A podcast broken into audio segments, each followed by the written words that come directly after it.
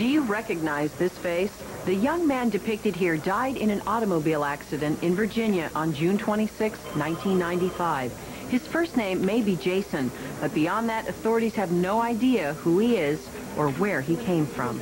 If you have any information, please contact your local law enforcement agency.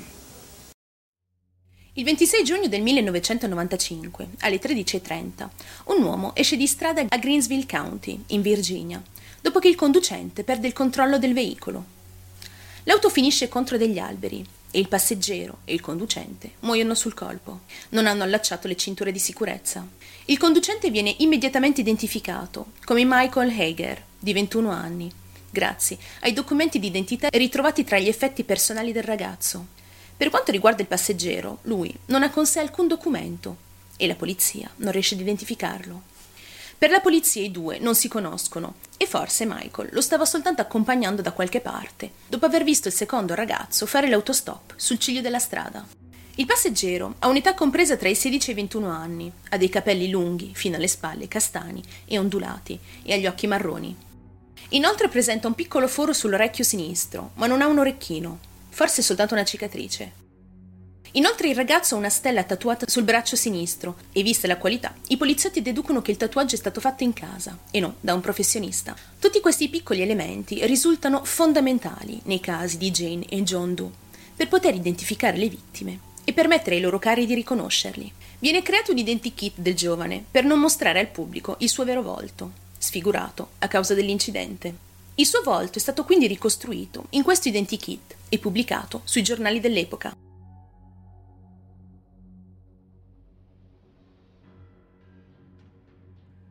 Ma il giovane ha comunque lasciato qualche piccolo indizio dietro di sé. Al momento dei fatti indossa un paio di scarpe di marca fila, indossa una specie di pullover tipico degli anni 90, con un'immagine del gruppo Grateful Dead. La cosa ancora più particolare è che questo stesso pullover non è in vendita in tutti i negozi. È un pullover specifico creato per la tournée dei concerti del 1995, in vendita direttamente sul luogo del concerto. Quindi il ragazzo è stato ad un concerto di questo gruppo. Inoltre, all'interno della tasca del pantalone del giovane vengono in effetti trovati dei biglietti del concerto dei Grateful Dead, concerto che ha avuto luogo il giorno prima dell'incidente ovvero il 25 giugno del 1995, a Washington DC. Sul luogo dell'incidente viene ritrovata una lettera manoscritta che dice Jason, mi dispiace, ma siamo dovuti partire. Ci vediamo presto. Chiamami al numero 914 Carolina T e Carolina D. Ciao. Quindi i poliziotti sono quasi sicuri che il nome del ragazzo non identificato sia Jason e che il biglietto gli è destinato, anche perché sappiamo con certezza che il conducente si chiamava Michael. Grazie a tutte queste informazioni la vittima viene identificata come Grateful Doe o Jason Doe. La polizia decide quindi di seguire l'unica pista che hanno in mano in quel momento e chiamano il numero di Carolina T e Carolina D presente sul famoso biglietto ritrovato nella tasca della vittima, ma sfortunatamente non riusciranno mai a parlare con queste due ragazze e nemmeno a identificarle. Anche le impronte dentarie di Grateful Doe non hanno portato a nulla. Impossibile a questo stadio poter identificare il ragazzo e il suo caso viene messo da parte della polizia sperando che un giorno venga identificato. Passano gli anni e molti investigatori amatoriali scoprono la storia di Grateful Doe e si mettono in testa di fare delle ricerche per scoprirne l'identità. Su Reddit più di 12.000 persone si sono riunite per fare dei collegamenti tra Grateful Doe e le innumerevoli persone segnalate come scomparse. Il suo fascicolo viene inoltre confrontato con oltre 200 persone scomparse, senza successo. Nel 2013 la polizia rilascia una nuova ricostruzione digitale di Grateful Doe per tentare di risolvere il caso prima del ventesimo anniversario della sua morte. Gli identikit del ragazzo sono stati condivisi migliaia di volte sui social network ed è finalmente nel 2015 che si ha una svolta.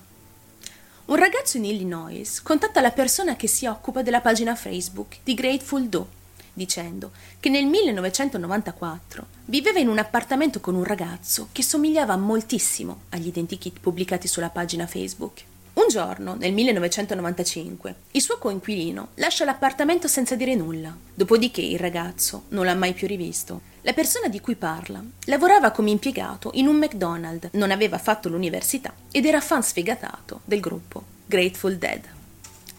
Inoltre afferma che il suo coinquilino si chiamava Jason. Un altro amico di Jason scrive sulla pagina di Reddit e pubblica questa foto.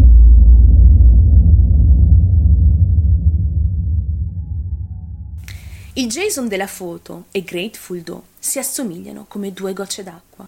Anche la polizia pensa in effetti che i due siano la stessa persona. Ma la sua scomparsa non è stata denunciata. Il Jason sulla foto viveva in Illinois nel 1994, ma era originario di Myrtle Beach, nella Carolina del Sud. È descritto come uno spirito libero, pieno di vita, con molti amici, in ogni angolo d'America, e non amava restare nello stesso posto per tanto tempo. Quindi viaggiava regolarmente e faceva spesso l'autostop. La notizia viene diffusa su tutti i giornali e alla tv. La storia è davvero incredibile. Gli internauti di Reddit sono riusciti a ritrovare il ragazzo dopo vent'anni dalla sua morte. A questo punto non resta altro da fare che trovare la sua famiglia. Ma poco tempo dopo, una donna di Myrtle Beach vede le foto su Facebook e chiama immediatamente la polizia, dicendo che Grateful Doe è in realtà suo figlio, Jason Patrick Callahan, scomparso nel 1995.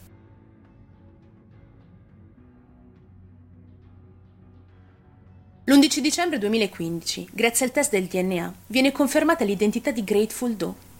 Si tratta in effetti di Jason Callahan, nato il 18 aprile del 1976.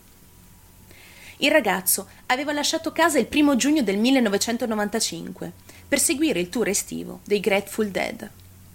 Aveva 18 anni quando se ne andò di casa. Non è mai stato dichiarato scomparso perché la sua famiglia credeva che avesse iniziato una nuova vita da qualche parte. Dopo oltre vent'anni, il caso di Grateful Doe è stato finalmente risolto, ancora una volta, da dei detective improvvisati su internet.